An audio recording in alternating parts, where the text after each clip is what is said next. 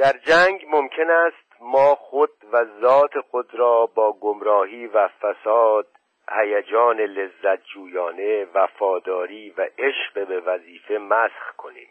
احتمالا ممکن است استدلال شود که به همین سبب است که آئنیس در آئنید اثر ویرژیل شاعر معروف روم به شکل بسیار اسفباری اندوهگین ظاهر می شود او به رغم عشق خود نسبت به دیدو می باید برای برپایی امپراتوری در ایتالیا معشوق را ترک کند.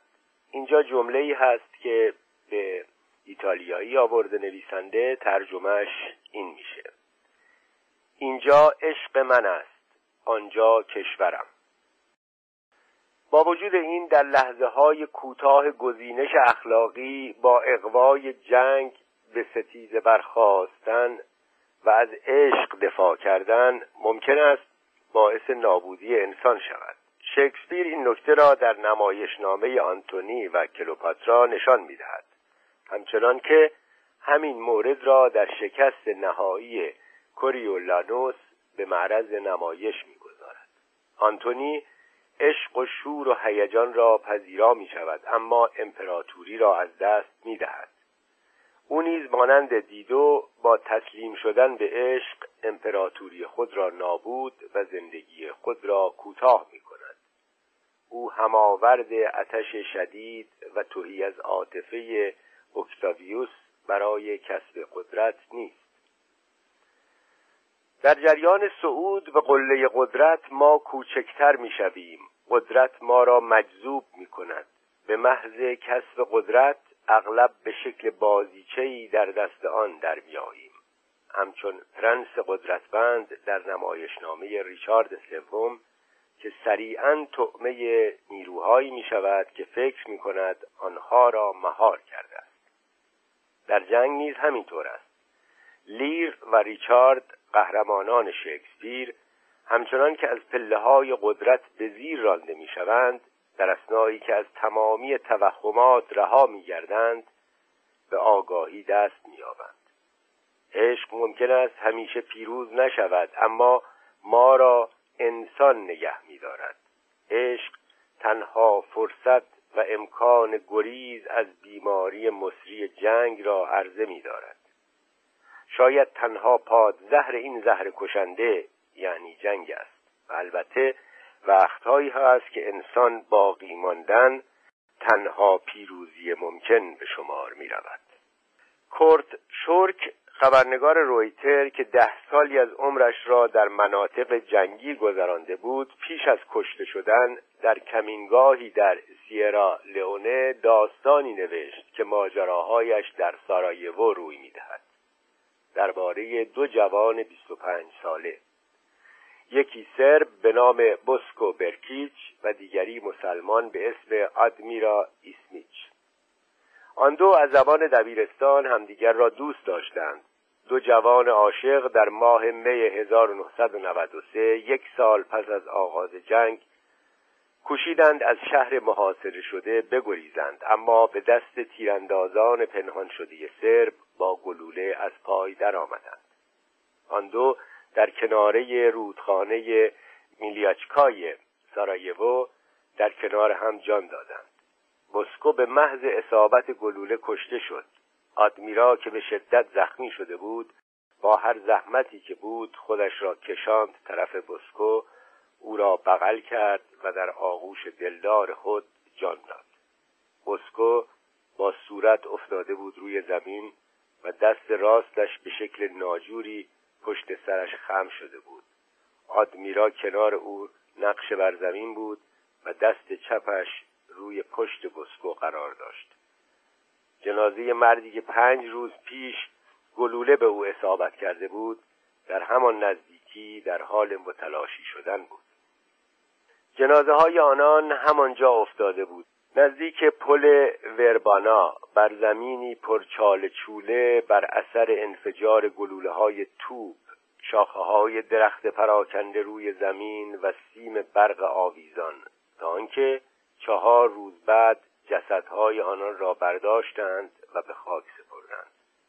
آن دو کنار هم زیر سنگ مزاری به شکل قلب در گورستان قربانیان جنگ آرمیدند.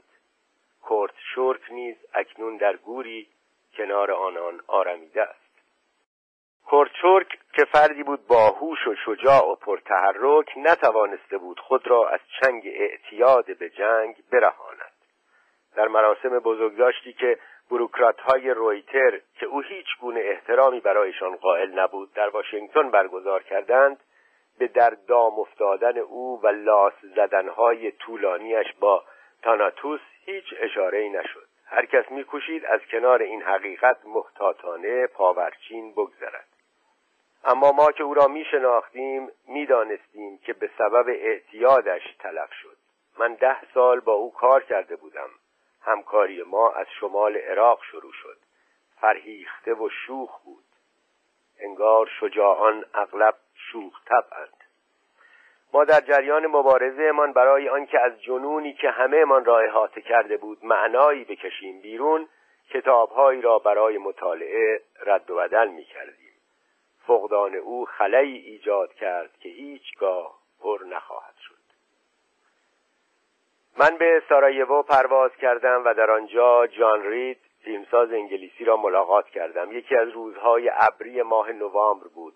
کنار گور کورت شورک ایستادیم و کمی ویسکی نوشیدیم. جان رید شمعی روشن کرد. من شعری را که کاتالوس شاعر رومی در رسای برادر مردش نوشته خواندم.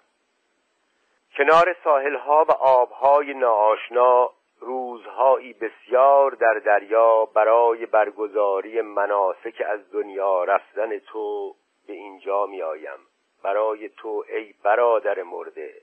واپس این هدیه های زندگان را می آورم گفته هایم اسواتی است بیهوده برای انسان فانی. دریغا برادرم او را از کنارم بردند تو را از کنارم بردند با حادثه ای بیرحم.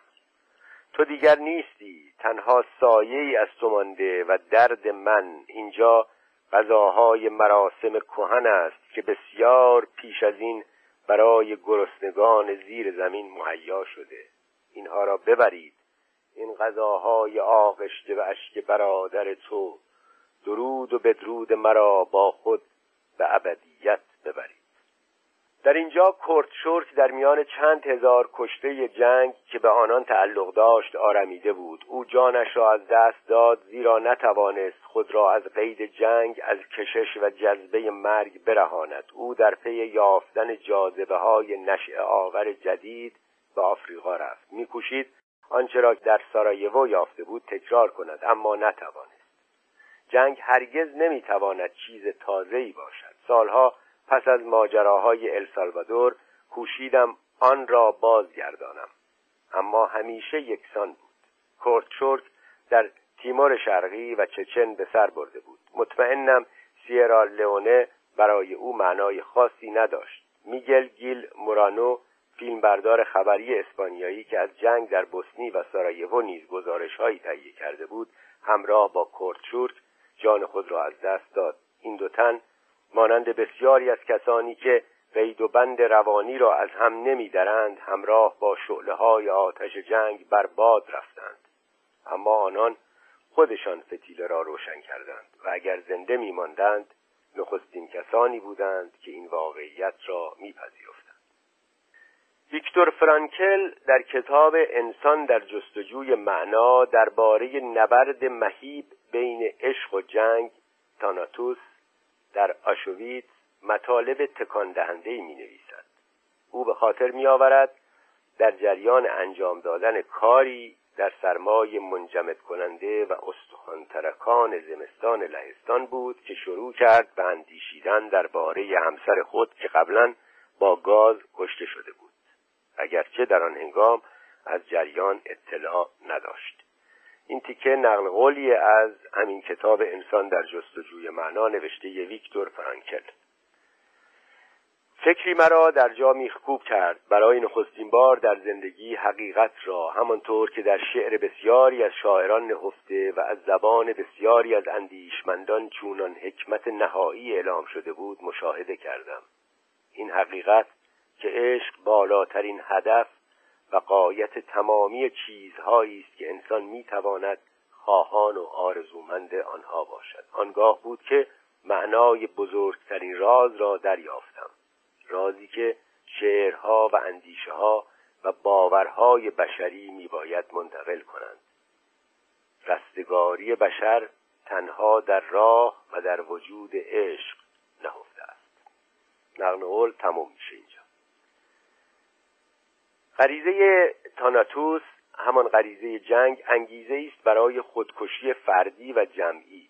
جنگ فقط قدرت را گرامی می‌دارد و در زمان جنگ کار به جایی می‌رسد که باور کنیم تنها شکل واقعی قدرت همانا جنگ است. جنگ به ابتدایی ترین و وحشیانه ترین تمایل های آدمی چنگ میاندازد به ما اجازه می‌دهد به کاری دست بزنیم که جامعه انجام دادن آن را در دوران صلح قدغن می کند یا ما را از انجام دادن آن باز می دارد. جنگ به ما اجازه می دهد آدم بکشیم هر اندازه سربازان از کشتن به محض آنکه انجام مییابد ابراز پشیمانی و تأسف می کنند هر قدر هم که زندگی خود را صرف تلاش برای دست و پنجه نرم کردن با این تجربه کنند نفس خود عمل کشتن که با ترس، هیجان، جاذبه جمعی و شادی ناشی از قدرت تخریب تشدید شده اغلب هیجان انگیز است. در السالوادور، نیکاراگوا، گواتمالا، سودان، پنجاب، عراق، بوسنی و کوسوو رزمندگانی را دیدم که عصبی و مضطرب و خسته و بیمناک در کمینگاه ها از شدت ترس و تنش ناشی از پیکار خودسرانه بنا می کنند به تیراندازی. چیزی نمیگذرد که شعله های آتش خانه ها را فرا می گیرد انضباط البته اگر انضباطی وجود داشته باشد برباد می رود مال و اموال مردم چپاول می شود غیر نظامیان را با قنداق تفنگ کتک می‌زنند واحدها از هم می پاشند و خشونت نسبت به مردان زنان و کودکان غیر مسلح همچنان که خشونت از خشونت تقویه می کند شدت می گیرد چشمهای سربازانی که آداب این مراسم عیاشی مرگاور را اجرا می کنند از شیفتگی و جنون برق می‌زند. آنان فقط به صدای گوشخراش حرف می‌زنند نشعه قدرتند قدرتی که به آنان این امکان را می‌دهد که از خون کسی بگذرند یا خونش را بریزند. آنان برای تخریب و انهدام قدرت آسمانی در اختیار دارند و به راستی لحظاتی به صورت خدایانی در میآیند که انسانهای ناتوان را مانند حشرات روی زمین میغلطانند و زیر پا له می‌کنند آتش خشونت آزادی و اختیار برای از بین بردن دنیای پیرامون خیش حتی نابودی انسانها وسوسه انگیز است. از سوی دیگر ما همه میل داریم خود را افرادی متمدن و غمخوار به دور از چنان وحشیگری های جمعی بدانیم خطی که این دو جنبه آدمی را از هم مجزا می کند به باریکی لبه تیغ است. در زمان جنگ اینکه شخص به چه قشر و طبقه تعلق دارد و پیش از آغاز جنگ چقدر تحصیل کرده یا شریف بوده است اهمیت چندانی ندارد. جنون جمعی مقاومت ناپذیر است. باب کری سناتور پیشین آمریکا وقتی مأموریتی جنگی را رهبری کرد که باعث مرگ سیزده تا بیست غیر نظامی غیر مسلح شد که بیشترشان زن و کودک بودند برای انجام خدمات نظامی در ویتنام مدال افتخار دریافت. زمانی که این قضیه نخستین بار در بهار 2001 افشا شد میان مردم عامی بی اطلاع حالتی از شک و تلاش برای توضیح دادن چنان رفتاری پدید آمد. اما این افشاگری چیزی خلاف قاعده را نشان نمی‌داد. نمونه ای بود از اینکه بیشتر جنگ ها چگونه صورت می‌گیرند. نگاهی بود اجمالی به درون واقعیت جنگ. بسیاری از مردمان عادی که نمی‌خواستند سرشت نفرت انگیز جنگ را ببینند سخت کوشیدند قضیه را ماستمالی کنند و آن را خاتمه دهند. بابکری پس از آنکه این جریان در معرض اطلاع عموم گذاشته شد ضمن ایراد خطابهای در انیستیتو نظامی ایالت ویرجینیا اظهار داشت خاطره آن حادثه سی و دو سال آزارم داده جریان در سال 1969 رخ داد. باب کری ستوان 25 ساله آمریکایی که یک ماه پیش از آن وارد ویتنام شده بود همراه گروهی شش نفره از افراد ورزیده واحدهای دریایی هوایی زمینی مأموریت داشت برود پشت خطوط دشمن. بنابر گزارش های جاسوسی دریافت شده آنان امیدوار بودند بتوانند یکی از رهبران ویتکونگ را دستگیر کنند که آن شب قرار بود با افراد بومی آن منطقه ملاقات کند. واحد نظامی آمریکایی با قایق به نقطه معین انتقال داده شد. افراد با کلبه‌ای با سقف حسیری روبرو شدند و تمام ساکنان آن را به قتل رساندند. چند تن از افراد واحد اظهار داشتند که توی کلبه چند زن هم بودند. آنگاه سریعا رفتند طرف کلبه های دیگر. زنان و کودکان بیشتری مورد اصابت گلوله قرار گرفتند. البته باب کری می‌گوید او و افراد همراهش با شلیک گلوله های دشمن روبرو شده بودند. او به روزنامه نیویورک تایمز گفت چیزی را که تا وقتی زنده ام فراموش نخواهم کرد این است که وقتی وارد کلبه شدم چهارده نفر. نمی‌دانم در همین حدود را دیدم. حتی درست نمی‌دانم چند نفر بودند. به هر حال زنها و بچه هایی هم بودند که جان دادند. کری در مصاحبه با روزنامه وال استریت جورنال گفت این قضیه دارد مرا می‌کشد من از دست مردمی که مرا قهرمان می‌خوانند و به این حادثه اشاره نمی کنند به امان آمدم تاریخ های نظامی که از واقعیت جنگ مطالب اندکی بیان می کنند ماجراهای دردناکی را که بر سر افراد آمده و به احساس آنان لطمه زده نادیده می گیرند. هر نسل در مقابل جنگ همچون افرادی بی تجربه واکنش نشان می دهد. هر نسل اغلب پس از پرداخت تاوان سنگین به سرخوردگی خود پی می‌برد. اسطوره جنگ و ماده مخدری که همان جنگ است منتظر میمانند تا تجربه شوند. قهرمانان اساتیری گذشته بر فراز سر ما پدیدار می‌شوند. کسانی که می‌توانند حقیقت را به ما بگویند خاموش میمانند. یا ترجیح می‌دهند لب فرو بندند. دولت برای ادامه بقا به استوره نیاز دارد. همچنان که نیازمند سربازان و ماشینها و ادوات و تجهیزات جنگی خود نیز هست. کشتار انسانها همواره رخدادی است نفرت انگیز کسانی که چنین خاطره هایی در ذهن دارند حتی وقتی هدفشان موجه به نظر می‌رسد کشت و کشتار را کار بسیار دشواری مییابند. همچنین کسانی که کشته می‌شوند به شکل و شیوه خوشساختی که در تلویزیون یا سینما می‌بینیم نمیمیرند بلکه به صورت کثیف و زننده ای جان می‌دهند. این گونه مرگ های استراب آور اغلب مرتکبان را به سطوح می آورد و خاطرشان را مشوش می دارد جنازه های کشته شدگان از قدرت اضطراب آوری برخوردارند. جسدهای قربانیان حمله های عمومی چون تکه های کنار هم ردیف شده هیزم به شکل غریبی در هم پیچیده که اغلب به صورت بیرحمانه و مضحکی مچاله شدهاند رها شده کنار جاده ها واقعیت جنگ را بیان می کنند من چشمان گشوده و نگاه خیره مردان مرده را دیدم.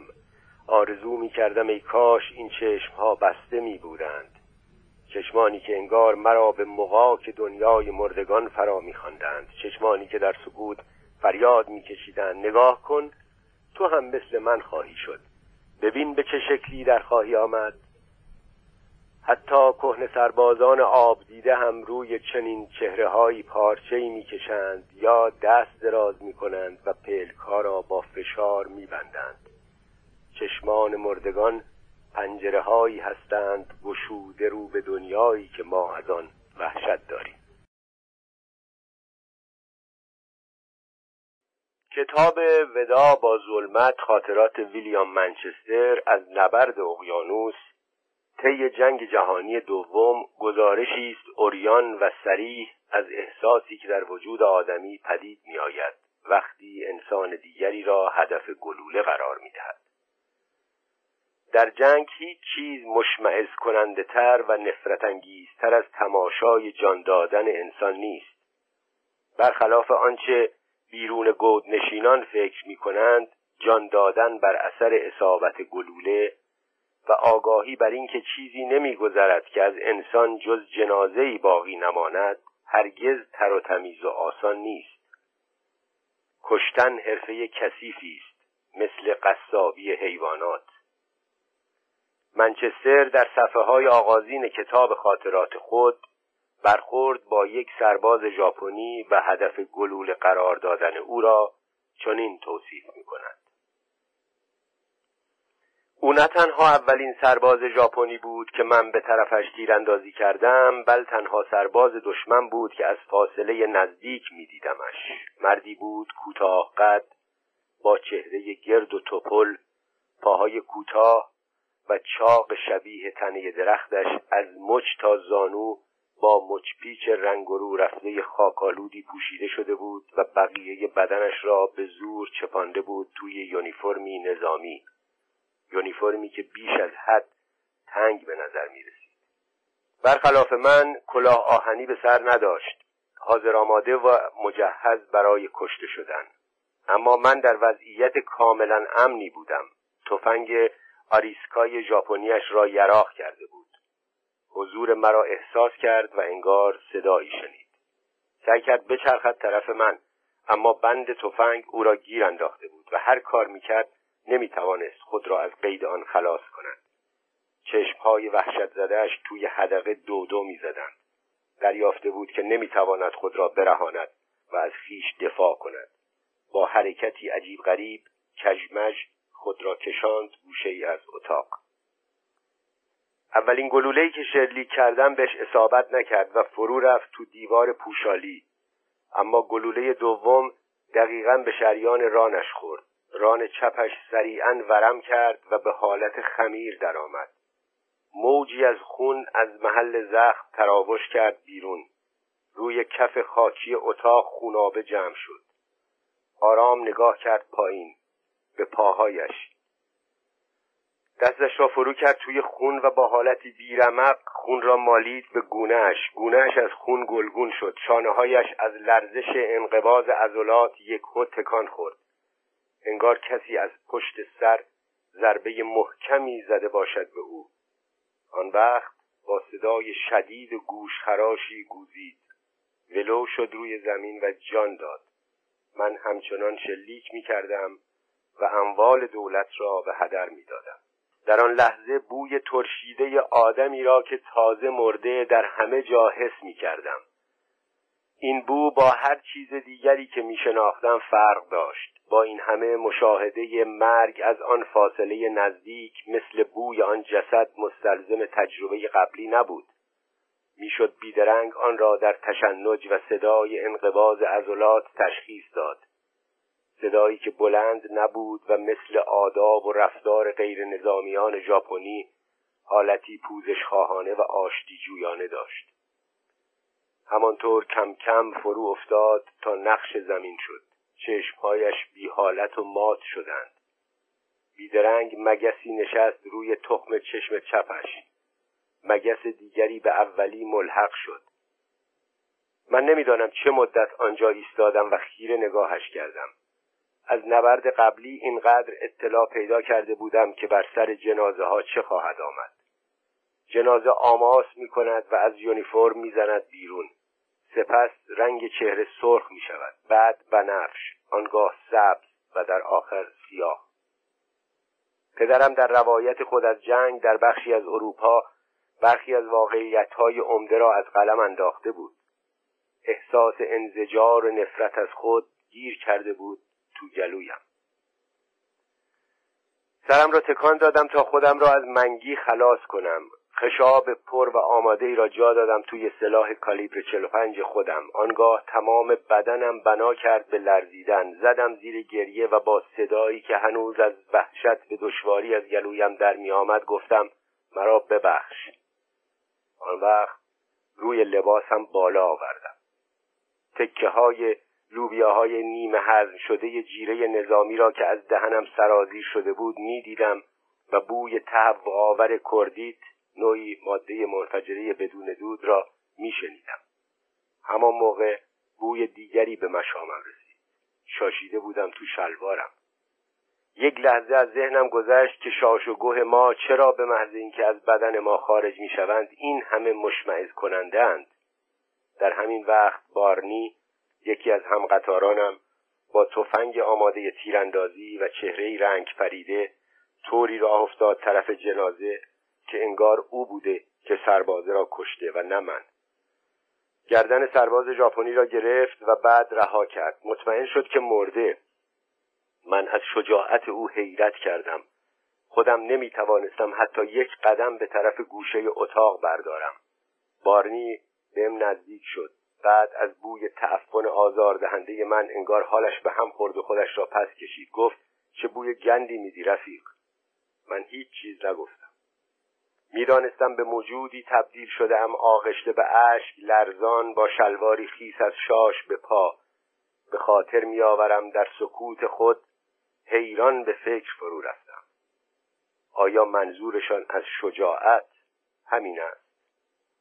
اینجا اون نقل قول ویلیام منچستر از کتاب ودا با ظلمت تموم میشه.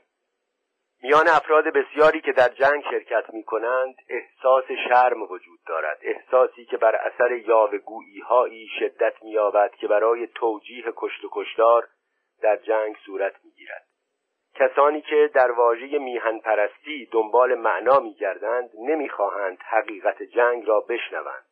آنان از ترکیدن حباب توهم خود بیمناکند تنشهای میان کسانی که در جنگ حضور داشتند و آنان که در جنگ شرکت نکردند میان کسانی که از استوره دست بر نداشتند و آنان که می‌دانند استوره دروغی بیش نیست پس از جنگ موجب رخوت و آشفتگی می شود و سرانجام هیچ یک از طرفین به خود زحمت نمی دهد که با دیگری وارد گفتگو شود.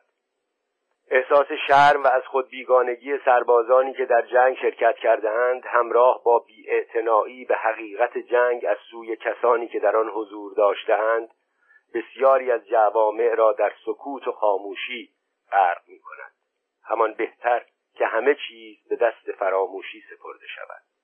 جی گلنگری می نویسد من نیز با این نوع آدم ها تعلق دارم. من نه تنها از اعمال و رفتار خود شرمندم نه فقط از اعمال کشورم شرم سارم بلکه از اعمال انسان هم احساس سرفگندگی می کنم من شرمندم که انسان هستم. وقتی ارنی پایل خبرنگار جنگی آمریکایی که در جنگ جهانی دوم در جزیره یشیمای اقیانوس آرام در سال 1945 کشته شد پیشنویس مقاله‌ای کنار جنازهش پیدا شد. او در صدد بوده به مجرد پایان یافتن جنگ در اروپا آن را منتشر کند. او برای تشویق و حمایت استوره رزمنده و قهرمان در خدمت نظام و دفاع از میهن کارهای بسیاری انجام داده بود. اما به نظر می رسد که در انتها از همه آن تلاش ها خسته شده بود. این تیکه نقل قول از همون پیشنویس مقاله این خبرنگار جنگی آمریکایی.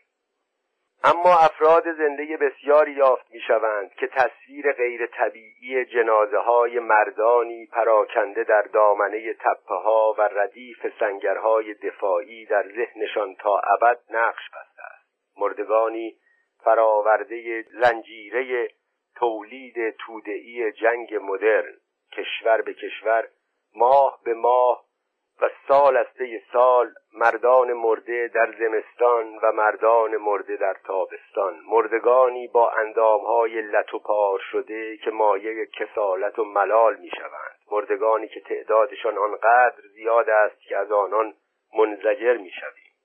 اینها مسائلی است که آدمی در وطن نیازی به درکشان ندارد. از نظر کسانی که در خانه خود نشستهاند این مردگان تنها نامهایی هستند که ستونهای ارقام را پر می کنند شاید یکی از آنان آشنایی باشد که زمانی راهی جایی شد و دیگر باز نگشت. آنکه در خانه خود نشسته مردی را که به جنگ رفته و باز نگشته به چشم ندیده است که چگونه با رنگی پریده و اندامی آماس کرده کنار جاده ماسعی در فرانسه افتاده است روی زمین. ولی ما او را دیده ایم. او را در هیئت هزاران انسان دیدیم که اینجا و آنجا از پا در آمدند تفاوت در این است. دیدن افراد از جنگ بازگشته هرگز زیبا نیست. این افراد مشوش و آشفته و برخی معلول باز میگردند. اغلب احساس می‌کنند که بهشان بیاعتنایی می شود موقعیت و وضعیتشان به درستی درک نمی شود و احساس تنهایی می کنند ورود مجدد اینان به جامعه پس از جنگ و آمیزش دوباره با مردم دشوار می شود بسیاریشان نادیده انگاشته می شوند به حال خود رها می شوند تا با آزردگی و درد و رنج خود کنار بیایند در ساحل دریای خزر در نوشهر کازم آهنگران را زمانی نچندان پس از پایان جنگ هشت ساله ایران و عراق ملاقات کردم. زمانی او یکی از شیفتگان جنگ بود. آن هنگام اما خشونتش نسبت به سربازان عراقی را علیه خیش به کار انداخته بود. این سرباز جنگیده 28 ساله لاغر و نحیف که بر ساحل ماسهی سفید رنگ دریا نشسته بود به من گفت سعی کردم با خوردن قرص والیوم و دواهای ضد فشار روانی قال قضیه را بکنم اما در بیمارستان هرچی توی شکمم بود را شستشو دادند و بیرون کشیدند. ولی دوازده تا از دوستانم همین امسال توانستند خودشان را خلاص کنند. این شهر ییلاقی کناره دریای خزر محاط در میان کوههای مزرس و سنوبرهای بلند زمانی یکی از ییلاقهای شاه بود. ویلاهای متروک و نیمه ویران اما هنوز زیبا و سفید رنگ از آن مقامات رژیم پادشاهی پیش از انقلاب اسلامی 1979 1157 بوده است هنگامی که من از باقی مانده فقر زده نوشهر دیدار کردم یکی از بالاترین رقمهای خودکشی در ایران را داشت. بیشتر کسانی که خودکشی می‌کردند جوانان بازگشته از جنگ و سرخورده از نبرد طولانی و بینتیجه با عراق و بیکار بودند. آمار و ارقام در ایران به دشواری به دست میآید و اغلب غیر قابل اعتماد است. پزشکان شهر اما به من گفتند در شهر نوشهر با هشتاد هزار جمعیت یک سال پیش از سفر من چهارصد مورد خودکشی بوده است. جوانان بیکار و از خود بیگانه شده به دلیل حکومت خشک مقدسانه روحانیان نمی توانستند مکانی برای زندگی یا امکانی برای ازدواج پیدا کنند. آنان به گذشته و کشت و کشتار جنگ با تلخی و به آینده با ناامیدی نگاه می کردند. مواد مخدر جای نبرد را گرفته بود و خودکشی جای شهادت و مرگ قهرمانانه را بسیاری از خودکشی ها در نوشهر به وسیله فستوکین های کوچک فسفات مشهور به قرص برنج انجام می‌شد که از آنها برای از بین بردن حشرات در انبارهای قله استفاده می کنند. این قرص اعصاب را فلج می کند و شخص را به حالت اغما فرو می برد. این شهر حتی یک روانپزشک یا روانشناس هم نداشت. بسیاری از تاجران برنج در تلاش برای پیشگیری از خودکشی ها فروش قرص های فستوکین ساخت آلمان را متوقف کردند. روحانیان مسلمان وقتی در ایران قدرت را به دست گرفتند در صدد برآمدند شکل تازه‌ای به این سرزمین بدهند و آن را به صورت کشور مسلمانان مؤمن درآورند. آنان انحطاط غرب از جمله آداب و رسوم بیبندوباری جنسی مصرف مواد مخدر و آتش ارزاع هوایج نفسانی را محکوم کردند و مطرود اعلام داشتند. باشگاه های شبانه و کافه های نوشهر در اختیار دکانداران قرار داده شده یا درشان را تخته کردند. ساحل دریا با توجه به جنسیت مجزا شد و مأموران مبارزه با منکرات پاسداری آن را به عهدهدار شدند. کازینو اسب چینی بالای تپه که زمانی شب هنگام همچون کشتی بزرگی می درخشید به شکل ویرانه و تلی از خاک به حال خود رها شده است. رهبران بنیادگرا به جای پرورش نسلی مؤمن و معتقد نسل جوانی به وجود آوردند که بر اثر یأس ناشی از جنگ و از خود بیگانگی مبتلا شده است. آهنگران می گفت زندگی ما به شکل نمایش در آمده. در ملع عام یک نقش بازی می کنیم و در خلوت نقشی دیگر. زمانی جنگ تمام فکر و ذکر و ذهن جوانان را به خود جلب کرده بود. اما تماشای سالها کشت و کشتار انسانها آنان را خسته بیدل و دماغ و معتاد به هشیش و تریاک کرده است. بسیاری از آنان داوطلبانه به جنگ رفتند. با این اعتقاد که نه تنها از سرزمین خود دفاع می کنند بلکه برای ایجاد جامعه نوین در جنگ با عراق یاری می رسانند. سرخوردگی از هر جهت کامل بود. رمضان غریب رزمنده سی و پنج ساله بازگشته از جنگ می گفت بهترین کشتیگیرهای ایران بچه نوشهرند. مأمورهای سربازگیری ارتش موزیانه از این قضیه استفاده کردند. وقتی جنگ شروع شد همه ماها را تشویق و تحریک کردند تا قدرت و زور بازو و شجاعت و مردانگی خودمان را نشان بدهیم. ما هم راه افتادیم رفتیم برای جنگ و اعزام به جبهه ثبت نام کردیم. و اما خطوط جبهه که واحدهای ایرانی در حالی که میکوشیدند با موجهای انسانی از زمینهای مینگذاری شده آن بگذرند و پیش بروند و در نتیجه دست جمعی تکه پاره می‌شدند از شکوه و جلال اندکی برخوردار بود. و بسیاری از کسانی که از این جنگ که در سال 1980 1359 شمسی آغاز شد و در سال 1988 1367 شمسی پایان یافت جان به در بردند انسانهایی شدند دگرگونی یافته و آشفته و پریشان که از کشت و کشتاری ابلهانه بازگشته بودند. محمد محسا یخی روحانی برجسته شهر از جوانان می‌خواست که به جای خودکشی به زندگی روی بیاورند. او می‌گفت برای کسانی که خودکشی می‌کنند اجازه نخواهد داد مراسم خاکسپاری اسلامی برگزار شود.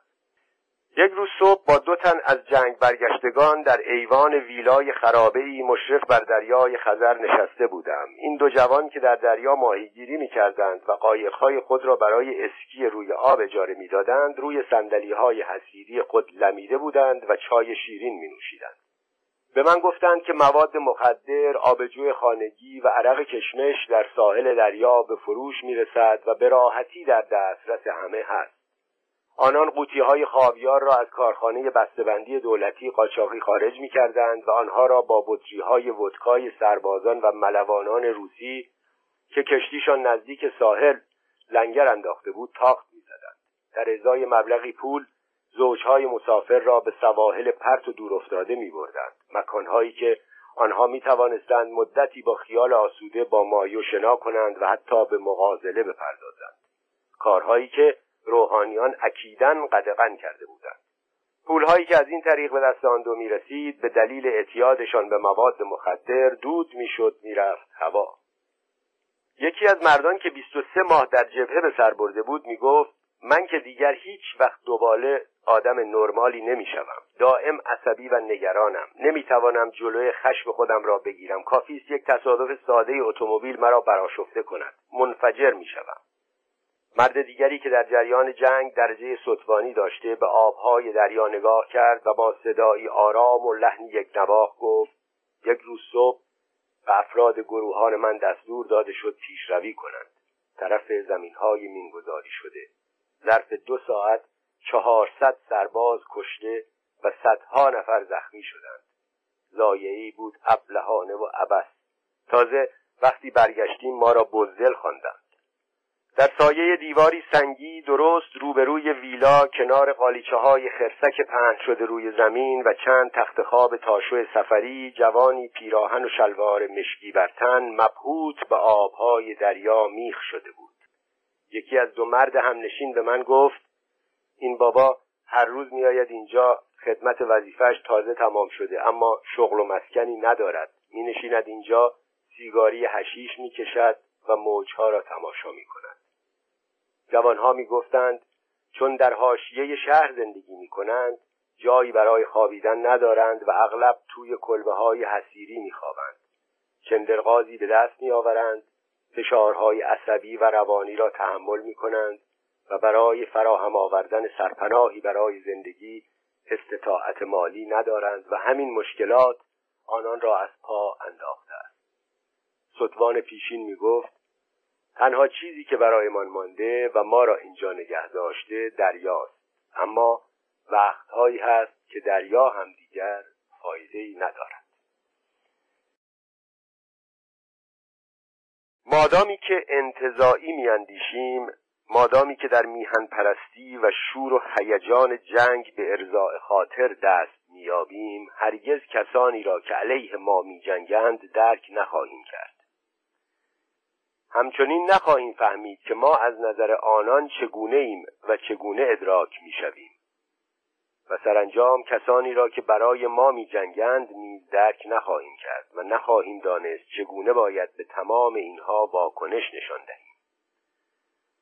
و به این ترتیب هرگز پی نخواهیم برد که ما کیستیم از رویارویی با ظرفیتی که همهمان برای ابراز خشونت داریم تفره می رویم و با نابودی خود همچنان لاس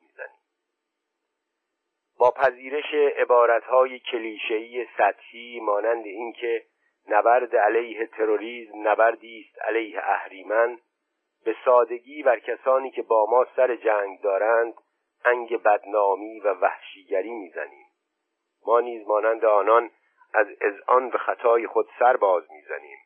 ما از دیدن بیعدالتی های واقعی خود که بسیاری از مردم را تا نهایت قیز و ناامیدی پیش میراند و به واکنش وامی دارد امتناع میورزیم. همجور که پیداست این بخش منظور نویسنده از ما آمریکایی هاست. ولی خب میشه این رو تعمیم داد در مورد همه اون کسانی که به هر حال با جنگ سر و کار پیدا می‌کنن. ادامه مطلب. هنگام جنگ در السالوادور شبی تا دیرگاه نتوانستم بخوابم. پس مشغول خواندن نمایشنامه مکبس شکسپیر شدم. این کار از روی تصمیم و از قبل پیش بینی شده نبود. آن روز از روستایی بازگشته بودم که در آنجا دوازده نفر به دست گروه مرگ به قتل رسیده بودند. انگشت های شست آنان را از پشت با سیم به هم بسته بودند و گلوشان را با کارت دریده بودند. مکبس را قبلا در زمان دانشجویی خوانده بودم. اتش کسب قدرت به بهای جان آدمی در وضعیت فعلی من دیگر فقط نوعی جاذبه نبود بخشی از دنیای من شده بود. به خطابه لیدی مکداف رسیدم زمانی که مأموران اعزامی مکبس آمدند تا او و فرزند خردسالش را بکشند. می‌پرسد به کجا بگریزم و ادامه می‌دهد؟ من هیچ بدی نکردم ولی اکنون به یاد میآورم که در این دنیای خاکی جایی به سر می‌برم که بدی کردن اغلب سزاوار ستایش است و نیکی کردن گاهی جنونی خطرناک. این واژه ها مرا حسابی به فکر انداختند و برای مردگانی که آن روز ردیف شده در میدان خاکالود بازار دیده بودم برای مردگانی که بعدها دیدم برای کسانی که بعدها در گورهای دست جمعی بینام و نشان در بوسنی، کوسوو، عراق، سودان، الجزایر و السالوادور مدفون دیدمشان مردگانی که به من تعلق دارند همان کسانی که همراه با دفترچه های یادداشت دوربین های عکاسی و فیلمبرداری و آرمانگرایی تارما شدهشان اعتیاد غمانگیزی با خود حمل می کردند و به جنگ رفتند و هرگز باز نگشتند این کلمه ها را فریاد زنان خواندم. البته که ایستادگی معمولا کاری است ابلهانه و جنون آمیز البته که قدرتی که بیرحمانه اعمال می شود پیروز خواهد شد البته که اعمال زور مردمان آرام مسالمت جو دلرحم و نازنین را به سادگی سرکوب و خفه می کند شاهلیر که به سبب اتش کسب قدرت و خودپرستی نمی توانست کسی را دوست داشته باشد در پایان نمایشنامه با احساس ندامت به این نکته اعتراف می کند شکسپیر در اوج شکوفایی فکری خود هنگام نگارش این نمایشنامه یعنی شاهلیر عظمت ناکامی و شکست را با کلامی قاطع به نمایش می‌گذارد. زمانی که از درون به زندگی خود صادقانه مینگریم همهمان درمانده همهمان گناهکار و همهمان نیازمند بخشایشیم شکسپیر از اسطوره هایی که روح و روان ما را مبهوت و زشت می کنند پرده برمیدارد او دریافته است که دنیای تمایلات نفسانی و دنیای معنویات از یکدیگر جدایی ناپذیرند. و در تناقضی همیشگی کنار هم به سر می‌برند. شکسپیر به ما یادآوری می‌کند که اگرچه ممکن است هر آنچه را می‌خواهیم نتوانیم انجام دهیم اما هر کس مسئول زندگانی خیش است. اهمیتی ندارد که در چه موقعیت و وضعیتی هستیم. مهم این است که قابلیت انسانی خود را بروز دهیم. پاییز سال 1998 پس از پانزده سال که در خارج بیشتر برای تهیه گزارش از جنگ ها گذرانده بودم از منطقه بالکان به آمریکا بازگشتم و از دانشگاه هاروارد بورسی تحقیقاتی دریافت کردم. دیگر بیش از آن از انعطاف پذیری احساسی و جسمی دوران جوانی برخوردار نبودم. یکی از سرپرستان گروه پژوهش توصیه کرد که برای مشورت درباره کار پژوهش یک سالم بروم دیدن جیمز فریمن رئیس پیشین کالج دارتموس. فریمن مطالعه آثار کلاسیک را به من توصیه کرد و تأکید داشت که زبانهای یونانی و لاتین بیاموزم. من در دوران تحصیل در دانشکده الهیات زبان و ادبیات یونانی خوانده بودم. بنابراین تصمیم گرفتم زبان لاتین یاد بگیرم. البته در متنهای باستانی هیچ چیز عمدتا مقدس یا ضرورتا رهایی بخشی وجود ندارد. فاشیست های آلمانی و ایتالیایی از ادبیات کلاسیک به ویژه آنئید اثر ویرژیل در تبلیغات خود بسیار استفاده و سوء استفاده کردند. یونانیان و رومیان باستان جادو جنبل بردهداری انقیاد زنان برتری نژادی قربانی کردن حیوانات و نوزاد کشی را پذیرفته بودند. امپراتوران روم نمایش های پرتمطراق از نبردهای داخل و خارج را در میدانهای مسابقه بازسازی می کردند.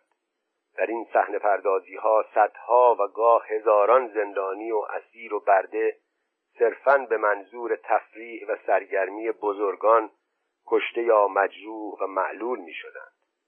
هنگام نهار در فاصله برنامه های نمایشی زندانیان را در ملع عام اعدام می کردند.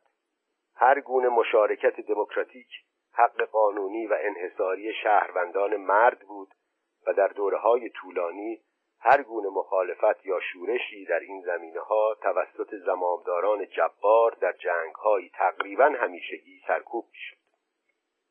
اما آثار کلاسیک با ادبیات، معماری، هنر و نظامهای سیاسی غرب پیوندهایی را عرضه می کنند. گذشته کشور ما یعنی امریکا فلسفه سیاسی و اجتماعی ما و موفقیت های روشنفکری و مبارزات معنویمان بدون آشنایی و مطالعه ادبیات کلاسیک نمی توانند شکاف های بزرگ درک و دریافت ما را پر و کوتاهی های آن را جبران کنند. چیچرو می نویسد تمامی ادبیات رساله های فلسفی و آرا و عقاید دوران باستان سرشارند از نمونه برای تقلید همه آنها بدون روشنایی ادبیات در تاریکی نادیده باقی میمانند.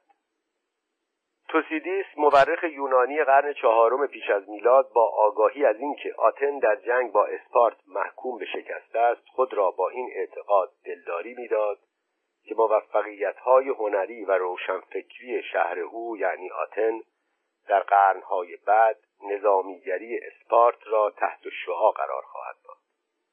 زیبایی و دانش در نهایت می‌تواند بر قدرت پیروز شود. همچنان که کار پژوهشی من در هاروارد پیش می‌رفت به مطالعه هرچه بیشتر آثار معلفان کلاسیک میپرداختم. اما همیشه درباره پذیرش یک زبان مرده تردید داشتم. روزی یکی از استادان مورد علاقه به من تذکر داد که در پس کار سخت مطالعه زبان لاتین به یک هدف نیاز دارم. با من قرار گذاشت که هفته یک جلسه بروم دفتر کار او تا روی ترجمه شعری از کاتولوس یا قطعی از ویرژیل با من کار کند. من پیش از آن هرگز از کاتولوس چیزی نخوانده بودم اما به جایی رسیدم که از شعرهای او خیلی خوشم آمد. بعد از ظهرها با تعدادی کتاب پناه می بردم به کتابخانه ادبیات کلاسیک که میزهای بزرگی از چوب بلود و های چرمی گودرزاده ای داشت. خوشترین خاطره های من مربوط می شود به این معمن خلوت و آرام. با مجله های بارها و بارها ورق خوردهش سیستم حرارتی پرسر و صدایش و ویترین ها و محفظه های شیشهی قبارالودش که آثار باستانی مانند پایه های میزهای رومی را در آنها قرار داده بودند. من از بند رها شده بودم تا به بیرون از خیشتن گام بگذارم. تا با پرسش هایی دست و پنجه نرم کنم که تزویر و ریای فرهنگ امروزین اغلب ما را وامی دارد که آنها را نادیده بگیریم. هر دوران صفا و آرامشی سرانجام پایان می‌یابد. پایان دوران آرامش و صفای من بیست و چهارم ماه مارس بود. وقتی هواپیماهای ناتو شروع کردند به بمباران کوسوو آرامش من به هم ریخت. من تازه از کوسوو به کمبریج ماساچوست بازگشته بودم. آلبانی های اهل کوسوو که طی سه سال با آنان دوست و آشنا شده بودم مفقود الاثر شدند یا جنازه هاشان کنار جاده ها پیدا شد. کم میخوابیدم و سخت چسبیده بودم به اخبار و گزارش ها مترجم من در کوسوو زنی شاعر به نام شکری گاشی ناپدید شد.